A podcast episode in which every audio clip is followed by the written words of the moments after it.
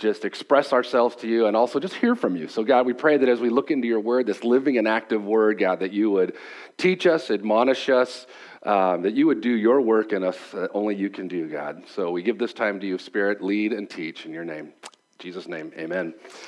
All right, one thing my wife and I really like to do when we go uh, to the movies, actually, this is more me than her. I really like to get there to make sure I'm in time for the previews. I love. I don't know anybody else that way. I love. I love to watch the previews, and we're pretty kind of those annoying people though in the theater that we comment on the previews as they're going. Like, yeah, we're not going to that. Oh, that's terrible. Oh, how could they show that during this? This is a rated PG movie. They're showing. You know, we'll just go off and stuff like. We like to. We like to do that. I love the previews.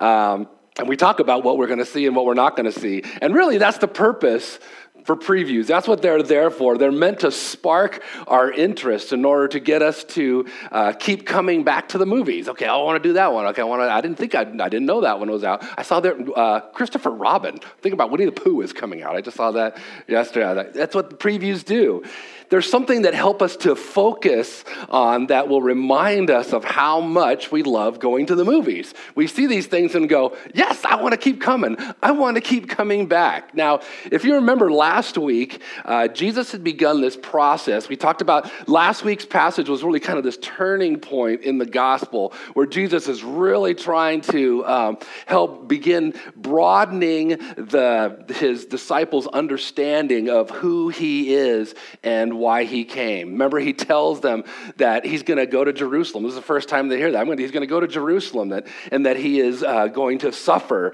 and he's going to be murdered and that he's going to finally rise again. And uh, we saw that the, the, disciples were shocked at this. They, this is not what they had learned. This is not that they had been brought up and taught that the Messiah was going to be uh, murdered and suffer. Remember, we talked about how they expected he was going to be this king. He was going to be this conquering, victorious king, not a suffering servant. And we even saw that Peter, remember, he even takes Jesus aside and rebukes him and say, No way, it's not going to happen that way. Can you imagine? He just said, that's not going to happen that way. And we saw that Jesus gives Peter a much uh, deserved, really a stern rebuke in telling him, this, this has got to happen this way. And then he, what he does, Jesus does, is he proceeds to go then and explain to his disciples the implication of what it truly means to be identified with him. Okay, you want to follow me? You want to know what it's like? This is what it's like. And remember, he told them that to find your true self, you got to be willing to deny yourself and to take up your cross and to follow him. It's tough stuff, tough stuff. He said that you need to be willing to sacrifice or die to your desires, to your dreams, to your goals and ambitions in order to put Jesus first. Now, this is tough. I mean, that's a tough word. That's a tough, that's a tall order to be given, especially when you're, we're familiar with it. But they weren't to hear that, and it's a, it's really especially tough because um, throughout the with the struggles that we go through in this life, living in this fallen and this and this broken world with our sin nature, it takes a toll on us. It takes a toll on us, and the truth is often, I don't know about you, but I grow weary sometimes in denying myself and taking up my cross and following Jesus. It's hard. It goes against our very human nature. So Jesus, he knows all this. He knows this about us. So Jesus decides, in the passage we're going to look at today, Jesus decides to give a couple of his disciples uh, a glimpse, or should we say a preview. Okay, give them a preview of his true identity, something that would keep them coming back to him, something that they could focus on that would not only remind them of how much he loves them and of his great love, but something that would actually, believe it or not, provide strength in order to follow him, especially when their strength is lacking, like ours often does. So Jesus gives this little preview Okay, a great little preview, and we're going to look at that this morning. Okay, it's a powerful image. It was for them, and it really is to be for us today as well. So take your Bibles if you have them. If not, we'll have the on this on our makeshift screen here this morning. Look at chapter 17 of Matthew, and we're going to start by reading just the first three verses. It says this. And after six days, Jesus took with him Peter and James and John, his brother and led them up a high mountain by themselves. And he was transfigured before them, and his face shone like the sun, and his clothes became white as light. And behold, there appeared to them Moses and Elijah talking with him. Okay, so after a week of all we just talked about, a week goes by, and Jesus invites three of his disciples to get alone with him. Now, um, there's many theories of why he picked these three guys. You can go study that on your own. But uh, needless to say, he takes these three guys up high on a hill and Jesus is transfigured. Or what happens is he, he makes this complete change in his appearance and his form, okay? Right before their eyes, he, he, he, he looks like a man still, there's this change that happens to him. Literally, what's happening is they are given a glimpse or a preview of his glory. Okay, they're, be, they're given this little preview of what his glory and his splendor actually looks like. Just a taste, okay?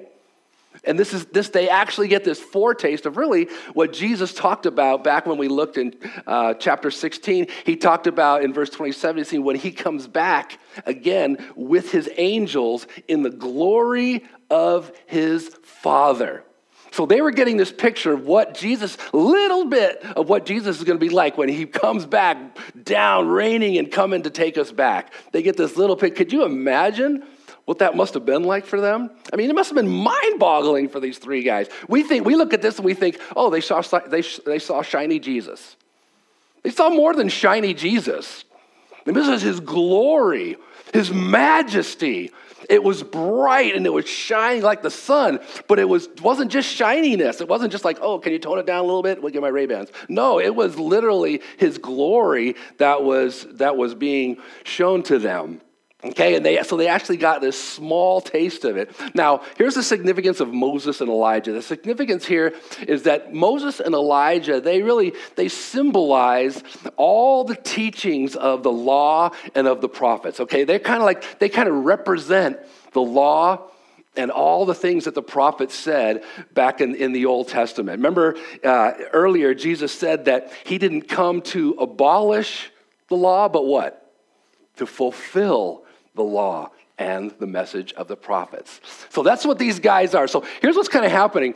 It's like the it's like the representatives of all the teachings of the Old Testament are these two guys are meeting you up with the person who actually fulfills all those. Okay? They're actually coming along. It's like these two groups of people. They they taught it, they represent it, and then Jesus is over here, the guy totally fulfills it. It's like, "Hi, how you doing? Good to finally meet you." You know, they're coming together in this glorious in this glorious meeting here it's really what we're seeing here is a picture that's worth a thousand words okay? Jesus is the fulfillment of everything that these guys represent everything that was ever written. So they're coming together.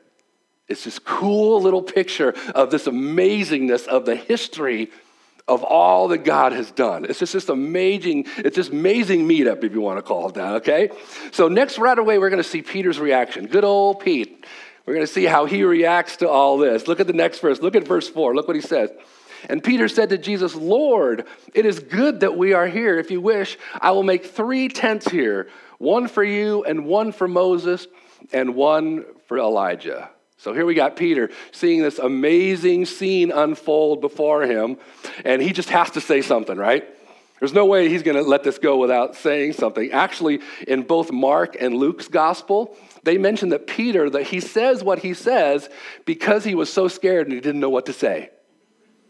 You ever had that happen before? You ever had that where you hear something or you you see something and you've I got to say something, and you feel like you need to say something, but because you really don't know what to say, you just kind of say something inconsequential. You just kind of say something, just kind of just, for those of us that talk a lot, that's our big problem. That's one of my big problems. You know, I'll, I got to say something, so before thinking, I just, this is, that's Peter. It's exactly what Peter does right here. Okay, so now Peter, his intentions were good though. We got to you got to know that his intentions were good. The problem with Peter was that he didn't understand the situation. He didn't understand what was going on. First, what's happening is he misinterprets the temporary nature of what's going on. He's thinking, oh, it's happening. It's happening. It's going down.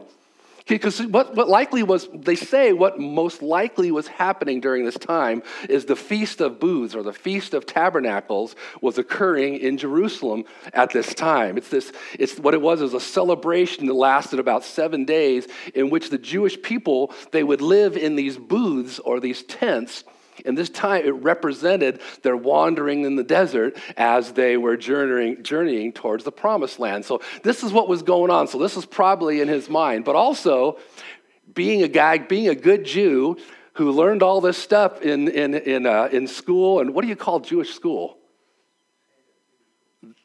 Jewish school. Okay, he learned all this stuff. Back also, there was this thing where Zechariah the prophet had written saying that the Messiah, when the Messiah reigns on earth, he will require all nations to come and celebrate this feast of booths. So, what's probably happening here is Peter's merging these two things together. He's going, Oh, it's happening. It is happening. And he's hoping for this, it's all going to start. So, of course, he could think of nothing better than to celebrate the Feast of Booths with these three guys. Let's get it on. Let's do it. We're ready to go. Let's get going here. So he thinks it's, it's about to happen. Let's just chill out on this mountain and let's just bask in the glory of Jesus.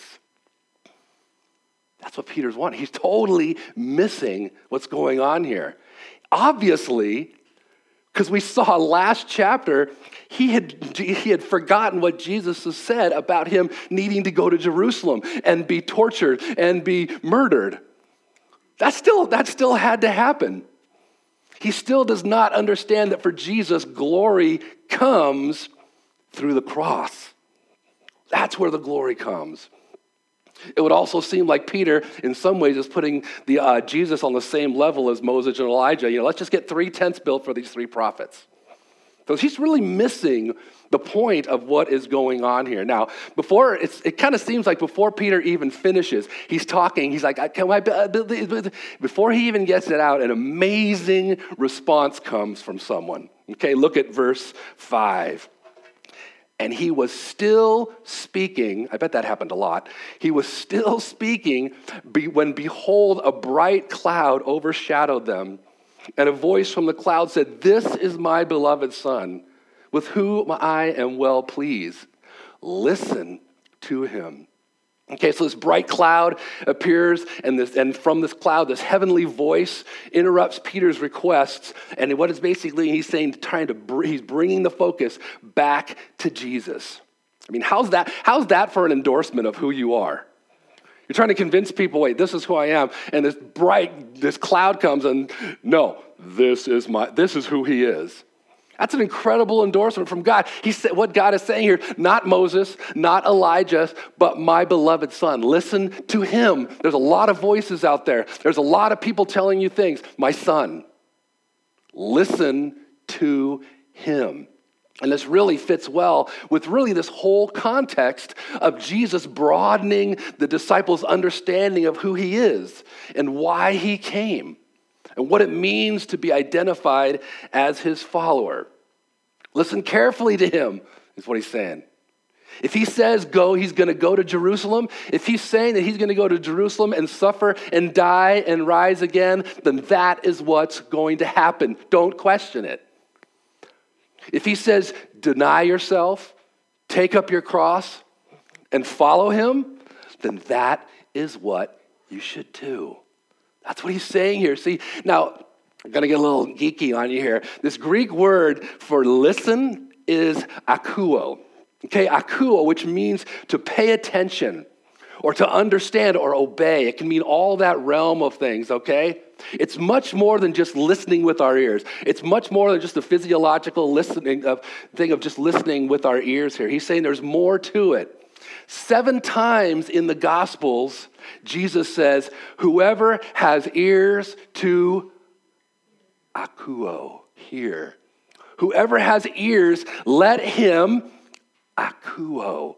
Let him hear. Let him pay attention. Let him understand. Let him obey. See, it's more than just listening to what he's saying. You know, with our kids, we say, Are you listening to me? What we're not saying is, Are you perceiving the noise that's coming out of my mouth and hearing it in your ears? We're not, that's not what we're saying. We're saying that and then a whole lot more. Do you understand what I'm saying? Are you perceiving what I'm saying? Are you going to obey now what I've told you? That's what Jesus is saying. That's what God is saying here. To truly be a follower of Jesus means to allow the truth of God's word, no matter how difficult it is to hear, to impact and transform everything about us. Okay, to transform our thoughts and our actions, all of that. That's what the Word of God is meant for, not just something we listen to or just something we casually read. It's not meant for that. Remember in, uh, in Hebrews chapter 4, verse 12 says this For the word of God is alive and powerful. It's sharper than the sharpest two edged sword, cutting between soul and spirit, between joint and marrow. It exposes our innermost thoughts and desires. You guys, there's, it's impossible to overemphasize the importance of listening to God's word. We just can't overemphasize that. It's impossible. I want to encourage you with something here at this point. I want to encourage you that whenever you come to God's word, whether it's in your quiet time, whether it's here, whether however you do it, or you're listening to it, I want to encourage you to do something. Encourage you to ask the Holy Spirit of God. Remember, we talked about this is his job to help you to truly listen. When you open up your Bible or your app or whatever it is, ask the Holy Spirit of God, help me to listen. Not just read it, help me to listen. Help me to be able to pay attention. Help me to do what it's saying to do. Help me to understand how I might put this into practice in, your, in my life. Do you see how much more practical Bible reading becomes when we approach it that way? If it's just like, you know what, I'm supposed to read my Bible all the time, that's what I was told. Oh, when we really approach it, when we're asking God to use it to do something in our lives, to transform our lives. And chances are, here's the, here's the thing that no one ever told you probably, is that most of the time, God is going to answer that question and you're going to never, never even know how he did it. He just used his word and the truth of his word, and you're listening to it, not just physiologically, but letting it impact you. That's how God works. Luke's, Luke, Luke 11, 28 says, But even more blessed are those who, guess what word? Akuo, hear the word of God and put it into practice. Blessed, happy, those who are happy because they know that they've God's, have God's favor. That's what this word means. They have God's favor. I know that I'm not just blah, blah, blah, you know, Charlie Brown's uh, teacher. I'm really listening and asking God to do something with his word in my life. All right, now we see in verses six through eight the response now to God's message. Look what he says in verses six through eight. When the disciples heard this, they fell on their faces and were terrified. But Jesus came and touched them, saying, Rise and have no fear. And when they listened and they lifted up their eyes, they saw no one but Jesus only. So the disciples, like probably like all of us would do, they hear this the voice of God, they see this cloud, they hear the voice of God, and it strikes terror in them, and they just hit the ground. Okay, face down. They could you just I couldn't even imagine what this scene would be like. Not only are they seeing the glory, a little getting a little peek of Jesus' glory, now all of a sudden the God of the universe speaks out of a cloud. They're just like, I'm done. They're just there, they have hit the ground. But look what's so cool what happens next. Jesus, he comforts them. Can you just picture it? Can you just picture maybe they're over here and Jesus just walks over, puts his hands on their backs, and he just comforts them gently, lovingly, reassuring them it's okay. Everything is going to be okay. There is no need to be afraid. Because not only did God speak to them out of a cloud, now God is comforting them. I mean, that just was like, I mean, these guys talk about, have you ever been through the emotional roller coaster? This is an emotional hurricane that these guys have gone through here. So it's crazy. And the Apostle John tells us in 1 John that the perfect love that God has for us drives out or casts out fear. Another great truth here that I really believe as Christians, as followers of Jesus, we need to listen to this. We need to grasp onto this and fully grasp it more that because that we are so deeply loved by God. Now, some of you need to hear this because you've even told me this is a struggle of yours. Because you are so deeply loved by God, you do not need to fear any judgment from Him whatsoever. None. Isn't that reassuring? You know your faults. You know the things. I know mine. I know my glaring yuck. But I can know that the love that God has for me, there's no judgment from my Heavenly Father. How nice is that? But Rob, you don't know what I've done. I don't need to know what you've done. Don't, don't ever assume that you're so bad that God's love can't love cover that over. That's just, that's just absurd. Absolutely absurd. His love is so huge. He will never judge us as his children. That's just amazing. Amazing, amazing truth because of what Jesus did for us. You see, the truth is the more, the truth is what we're seeing here is the more that we keep our focus on Jesus and that we truly listen the more that we will inevitably find the strength to follow him, to follow him like we're called to do, to follow him like we want to do. Okay? And this listening is not just like we said with our ears, but with our inner being. Okay, we're listening to what he has to say about who he is and the implications of what it means to be identified as his followers. This kind of listening, this is, this is what brings strength to us. When we listen like that, when we say, God, I want to know what it means to be a follower of yours, I want to truly listen, like when God said, Listen to what my son has to say. Not measure up to something, but just listen to what Jesus says. Receive his grace, receive his goodness, receive his forgiveness. When we do that, that gives us strength and a desire and a passion to pursue Jesus even more. See how this transfiguration is playing out so far? so far, it's working pretty good. So far, there's some really, really good stuff that we're seeing through his transformation. So, for a brief moment, these three disciples, they're given this as glimpse or a preview of Jesus' glory, his true identity, okay? And it's meant to help them to better understand who he is and what's about to happen to him, okay? Because they think they know. Now, this is not an event the disciples are going to soon forget. And now Jesus is going to take it even further, though. Okay? He's going to go further. His intention now, what he's going to do is he's kind of going to kind of unpack somewhat of the meaning of what they've just witnessed, what they've just seen. He's going to help them see it even more. And so these are some pretty confusing passages coming up. So hopefully we'll be able to uh, muddle through them a bit and get the truth out of them. Okay. Next verse, what he says in, um, in, verse, in verse 9, he says, and as they were coming down the mountain, Jesus commanded them, Tell no one the vision until the Son of Man is raised from the dead. Oh, Lord, really? We, we got to keep that. We got to keep that one in. How, how, hard would that be?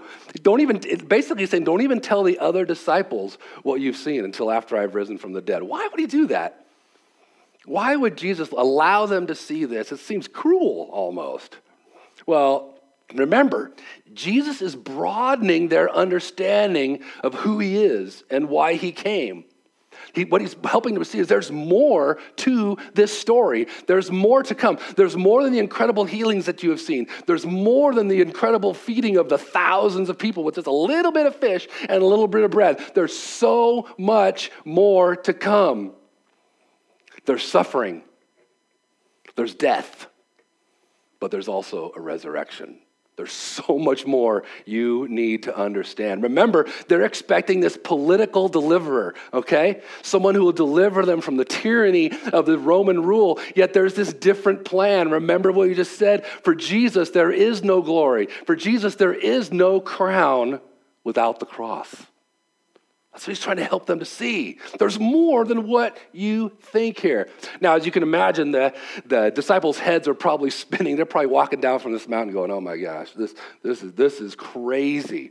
Okay, as they make their way down this mountain. I mean, they believe that Jesus is the Messiah. I'm sure they do. They believe that he is. They just seen him in his glorified state, but I'm sure they're struggling with, okay, we just saw you in your glorified state. Now you're supposed to suffer and die. So they're really having trouble with, they're really having trouble with this. And I'm sure Moses and Elijah seeing them also kind of brought up some stuff about what they know about some of the Old Testament prophecy that Elijah would come and prepare the way for the Messiah. So they're really confused. So they just ask, okay? Just ask. Doesn't seem like it's just Peter this time, but they ask. It says, verse 10 And the disciples asked him, then why do the scribes say that the first that first Elijah must come? Okay, what the disciples are referring to is a prophecy by the prophet Malachi some 400 years prior. Actually, these are very, you can look it up right now. These are the very last words of the Old Testament. These are the last two verses of the Old Testament that they are referring to here.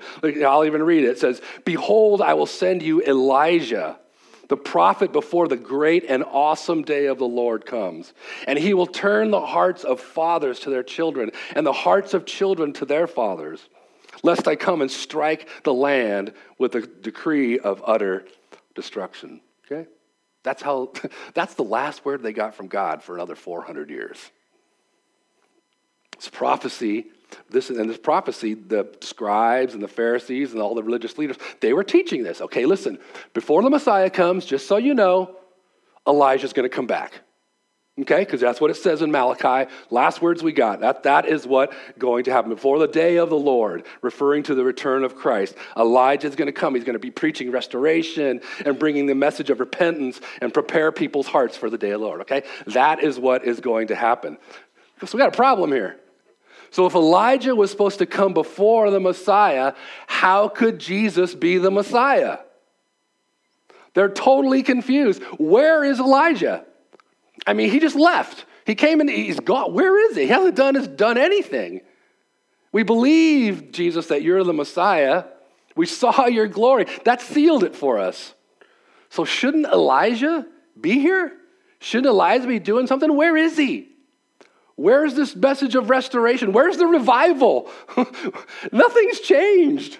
What is going on? And he answers them in verse 11. He starts by answering in verse 11. He says, Elijah does come, and he will restore all things. Now, this is pretty highly debated again. Another verses that are highly debated about what this means. And really, there's two possible interpretations. The first is that, that Elijah actually will come. Before Christ comes again, the second time, when he comes again, during the, the, rapture and all that stuff, Elijah is actually going to come first and preaching this, and this message of restoration and reconciliation. That's why you leave a seat empty at a Seder believing that Elijah will come back. The Jewish people believe that Elijah will come back. That is definitely one interpretation of this, of this uh, thing. But also, another interpretation is that the role of Elijah is now being taken up by Jesus and uh, inevitably by us, ultimately by us as his followers, as we share the message of the gospel and we bring this message that brings restoration and reconciliation. So it could be either one, but that's not the point of all this. Look what Jesus says in the next two verses verses. He says, He has come, okay? He does come and He will restore, however that looks, but there's more. Look at 12 and 13. But I tell you that Elijah has already come, and they did not recognize him, but did to him whatever they pleased. So also the Son of Man will certainly suffer at their hands. Then the disciples understood that he was speaking to them of John the Baptist. So, what Jesus is saying here is Elijah has already, he has actually come back in the form and in the person and in the preaching of John the Baptist. He wasn't supposed to come back, he's not coming back physically right now. John the Baptist is the guy. He is the form of, of who he is. He's, he preached the message of restoration and reconciliation and the covenant of judgment. If you look at the message of Elijah and the message of John the Baptist, they're the same. They're the same message. Okay?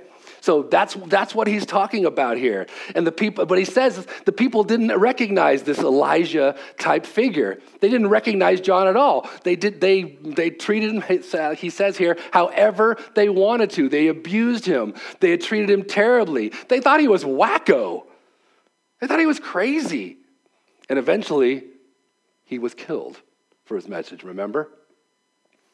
He was killed for that. And Jesus saying, you know what?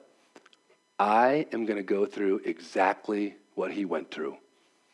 What he went through, I will go through.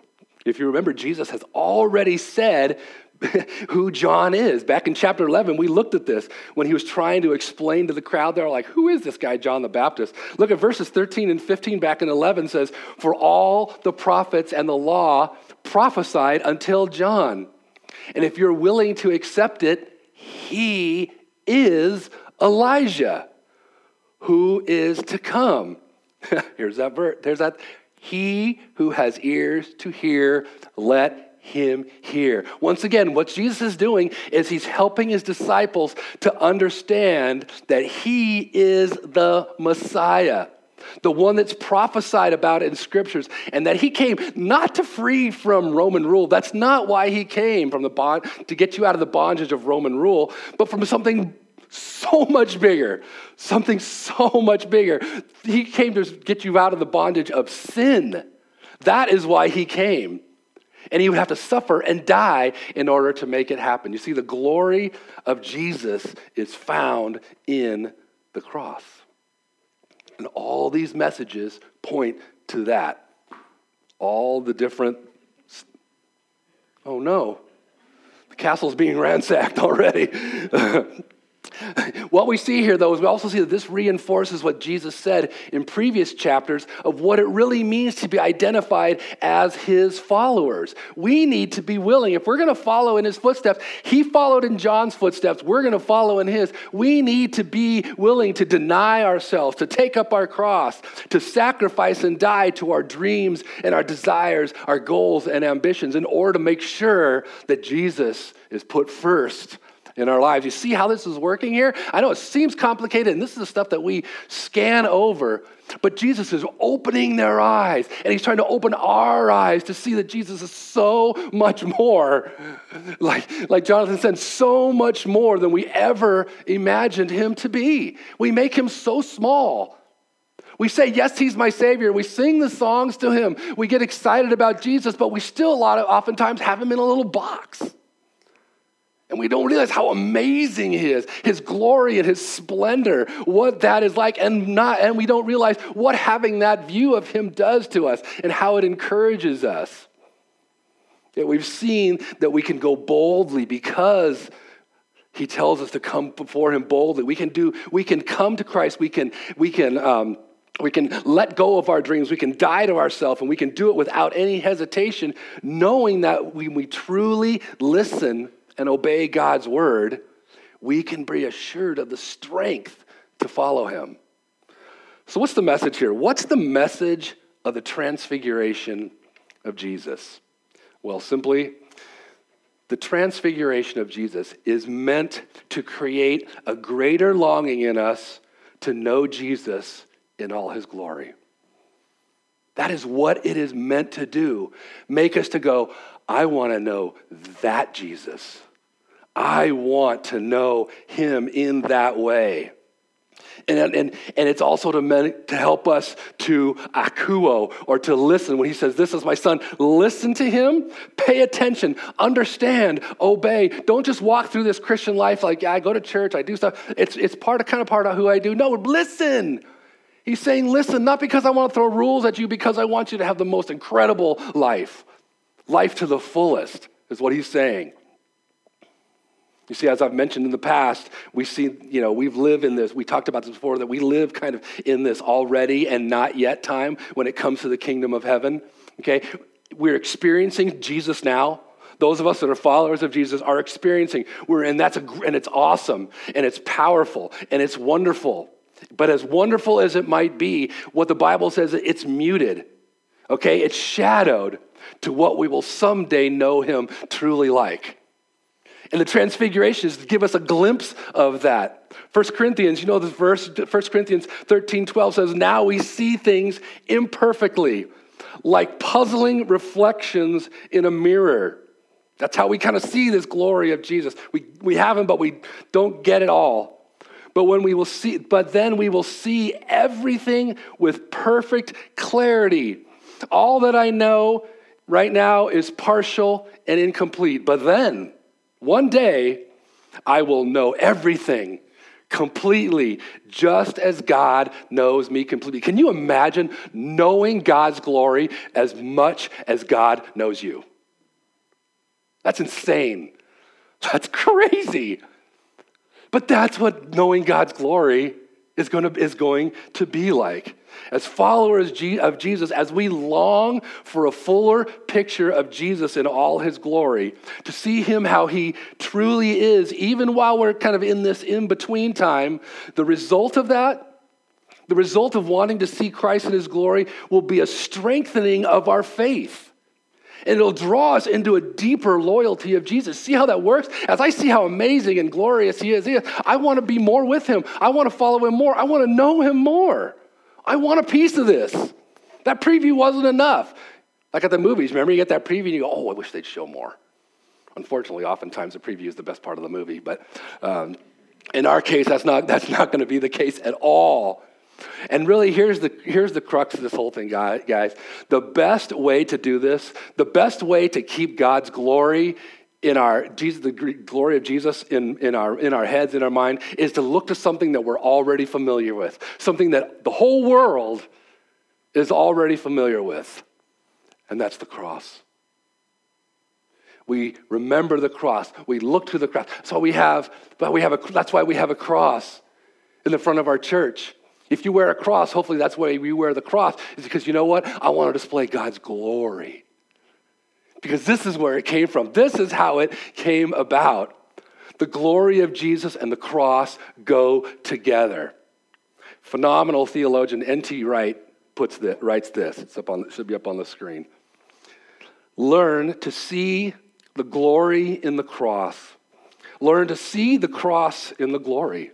And you will have begun to bring together the laughter and the tears of the God who hides in the cloud the God who is to be known in the strange person of Jesus himself. This story, of course, about being surprised by the power, love, and beauty of God. But the, but the point of it is that we should learn to recognize that same power, love, and beauty and Jesus, in Jesus, and to listen for it in his voice, not least when he calls us to take up our cross and follow him. At the end of World War II, uh, a man named Murdo McDonald spoke to his American colleagues through the fence of a German concentration camp where they were prisoners. He had to speak, they said he had to speak Gaelic uh, since English was forbidden. So he told his fellow officers and soldiers of the news that he found out that the war was over that Germany had been defeated, the Allies were uh, victorious, they had won. It will, but the, here's the thing though, it'll still be three days before the Germans will actually even learn of this. They know, but the Germans don't know. During those days, the Americans were still prisoners. They still suffered from poor food. They were mistreated and they were in confinement and all the other hardships that come along with being in a prisoner of war camp. Nothing had changed changed for them except the news that the war was over. But the news spread throughout the, t- the camp, and it transformed the response of the prisoners to their situation. Suddenly, there was hope. They were in prison, in a prison camp, but suddenly there was hope. Germany had been defeated. Victory was assured. They could endure their trials. They could endure, endure the hardship of this prison camp because the truth that they was, were on the winning side was in their mind. They know we win. We can do this for three more days. We win. You see, the transfiguration of Jesus gives us a glimpse or a preview of our victorious Lord, who we know is coming in great power and great glory. Jesus will reign, and his truth will triumph over all. And as we strive to keep our focus on the glory of Christ, that is the thing that will give us the strength that we need to follow him in the way of the cross. Let's pray. Father God, your word is wonderful. We thank you for how it teaches us and leads us and how it guides us, guides us. And Father God, I just pray that as we as we attempt as followers of, of yours to to follow you in a way that we know we want to and that you want us to, yet we still struggle. I pray, God, in the midst of those struggles, that God, that we will be reminded of the glory of Christ, that we'll be reminded of the cross. We will look to the cross for our strength to know that we win.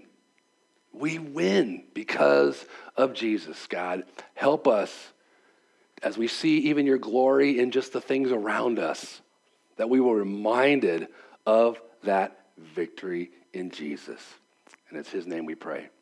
Amen.